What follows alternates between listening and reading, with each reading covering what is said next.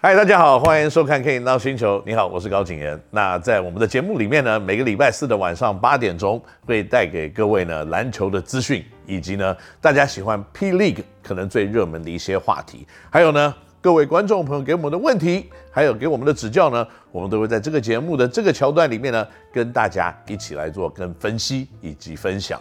那今天呢，我们要讨论的话题比较特别一点，因为呢，现在的比赛已经打了一半，过了一点点，那就在二十四、二十五六场比赛的一个情况之下呢，可能很多人都已经开始要来讨论，或想来分享，或想来呃看看是不是呢，今年的几个个人奖项。到底要花落谁家？我个人觉得呢，要讨论这个话题啊，有的时候可能还觉得太晚、太早了一点。不过呢，有的时候啊，嗯，早一点也是好事啦。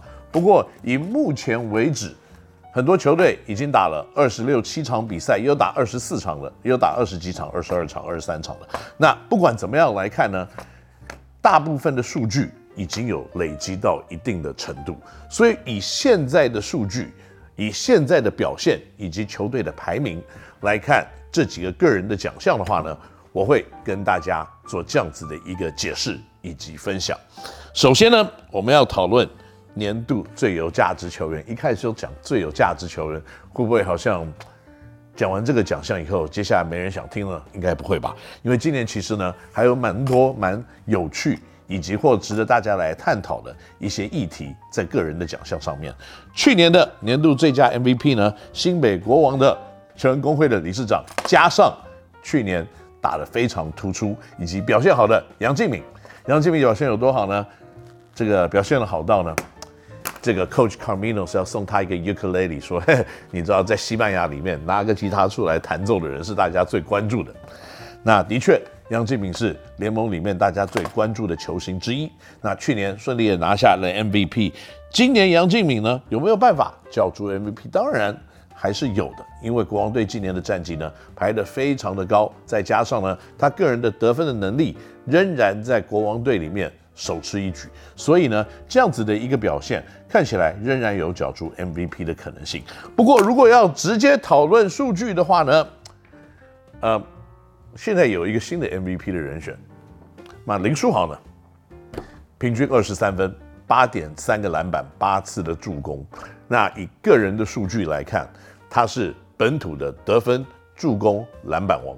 所以这样子的一个成绩单呢，如果拿下 MVP，应该是没有什么太大的问题。不过目前为止，他打三场比赛，今年出赛的场次可能让他呢，在数量不够的情况之下呢，没有办法。来角逐任何的个人的奖项，要不然呢，以他目前为止突出的成绩呢，应该是非他莫属。不过球队的战绩不好，有办法拿 MVP 吗？过去我们这样子案例当然有了。不过我现在要讨论一个人呢，那就是领航员队的卢峻翔。卢峻翔呢，平均十七点六一分，那这个数据呢，是除了林书豪的本土球员以外呢。得分排名第一名的，那那时候才打了三场比赛，那卢俊祥打了应该十九场吧，出赛场次是足够的情况之下呢，十七点六一分，三点四个助攻以及四点六五次的篮板，那这样子的数据呢，的确在各方面来说都是本土球员里面佼佼者，而且呢，可能在得分方面呢，是全本土球员里面。最高的一个情况，所以在现在虽然领航员已经慢慢跑到第三名的位置，但是整体的成绩来看，还是令人非常的惊艳。所以我个人认为，如果今天比赛截止的话呢，我个人来说应该会颁给卢俊祥。好，那第二个奖项呢是年度最佳洋将。年度最佳洋将，我觉得这个头衔呢，今年应该有几个佼佼者。第一个，富邦勇士队的 Chris Johnson。第二个呢，新北国王队的 Byron Mullins，那这两个人的数据来看哦，伯仲之间啊，火锅有，得分有，篮板有，外线有，那战绩哦不上不下啊，两个人是伯仲之间第一、第二名，所以最佳洋将到底花落谁家呢？我觉得以经验度来看。Chris Johnson 的第一年的确让大家都觉得叹而观止，爆发力之好啊。不过呢，如果你转身看一下 Byron Mullins 的话呢，他可能是任何的一个减肥中心最佳代言人了。所以他的个人的意志力以及在配合球队的演出来看呢，也是非常令大家佩服的。所以年度最佳洋将是谁呢？我个人认为，在一个球团待到第二年，对球队的影响力多多少少的配合是更具有一定的一个分量的。所以如果你今天要问我，Byron Mullin 还是 Chris Johnson，Byron Mullin 年度最佳洋将。不过就是如同我所说的，二十几场比赛。半打了一半的比赛，再过一点点的时间点，到底能不能够真的在这个时间就已经判定整个球季的动向呢？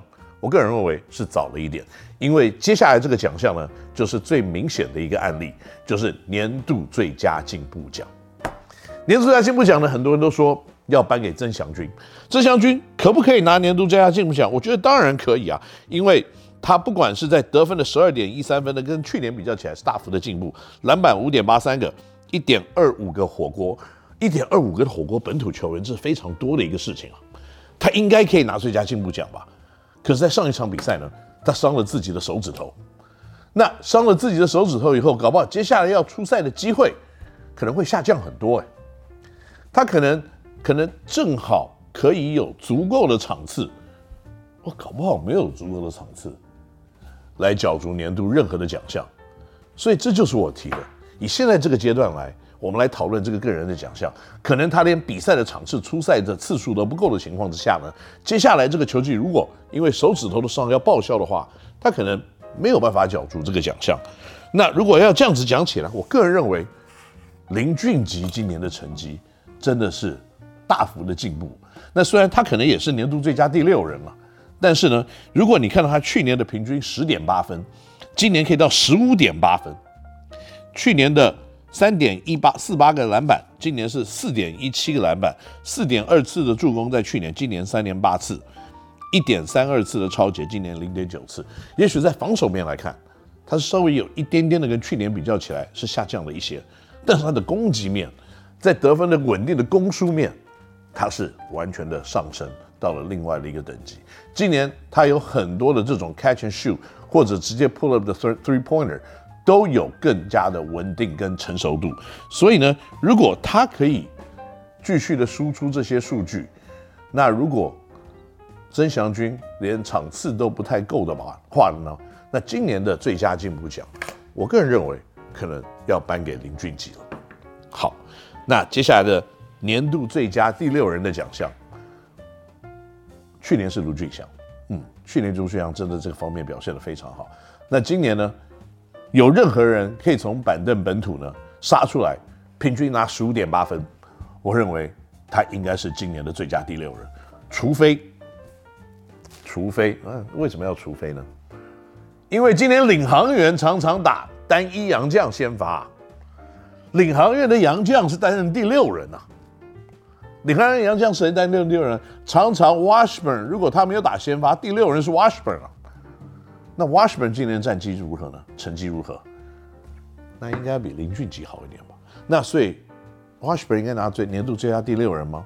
我认为这有点不太公平。杨绛跟本土比第六人。不过呢，这个有的时候是一个球队他在战略策略上面运用的时候呢，他可能会做的一件事情。那更重要的一点呢，如果今天他不是用 Washburn 上场，他如果是用这个另外一个洋将担任第六人的话，那这个第六人的角色是不是又要颁给另外一个杨绛呢？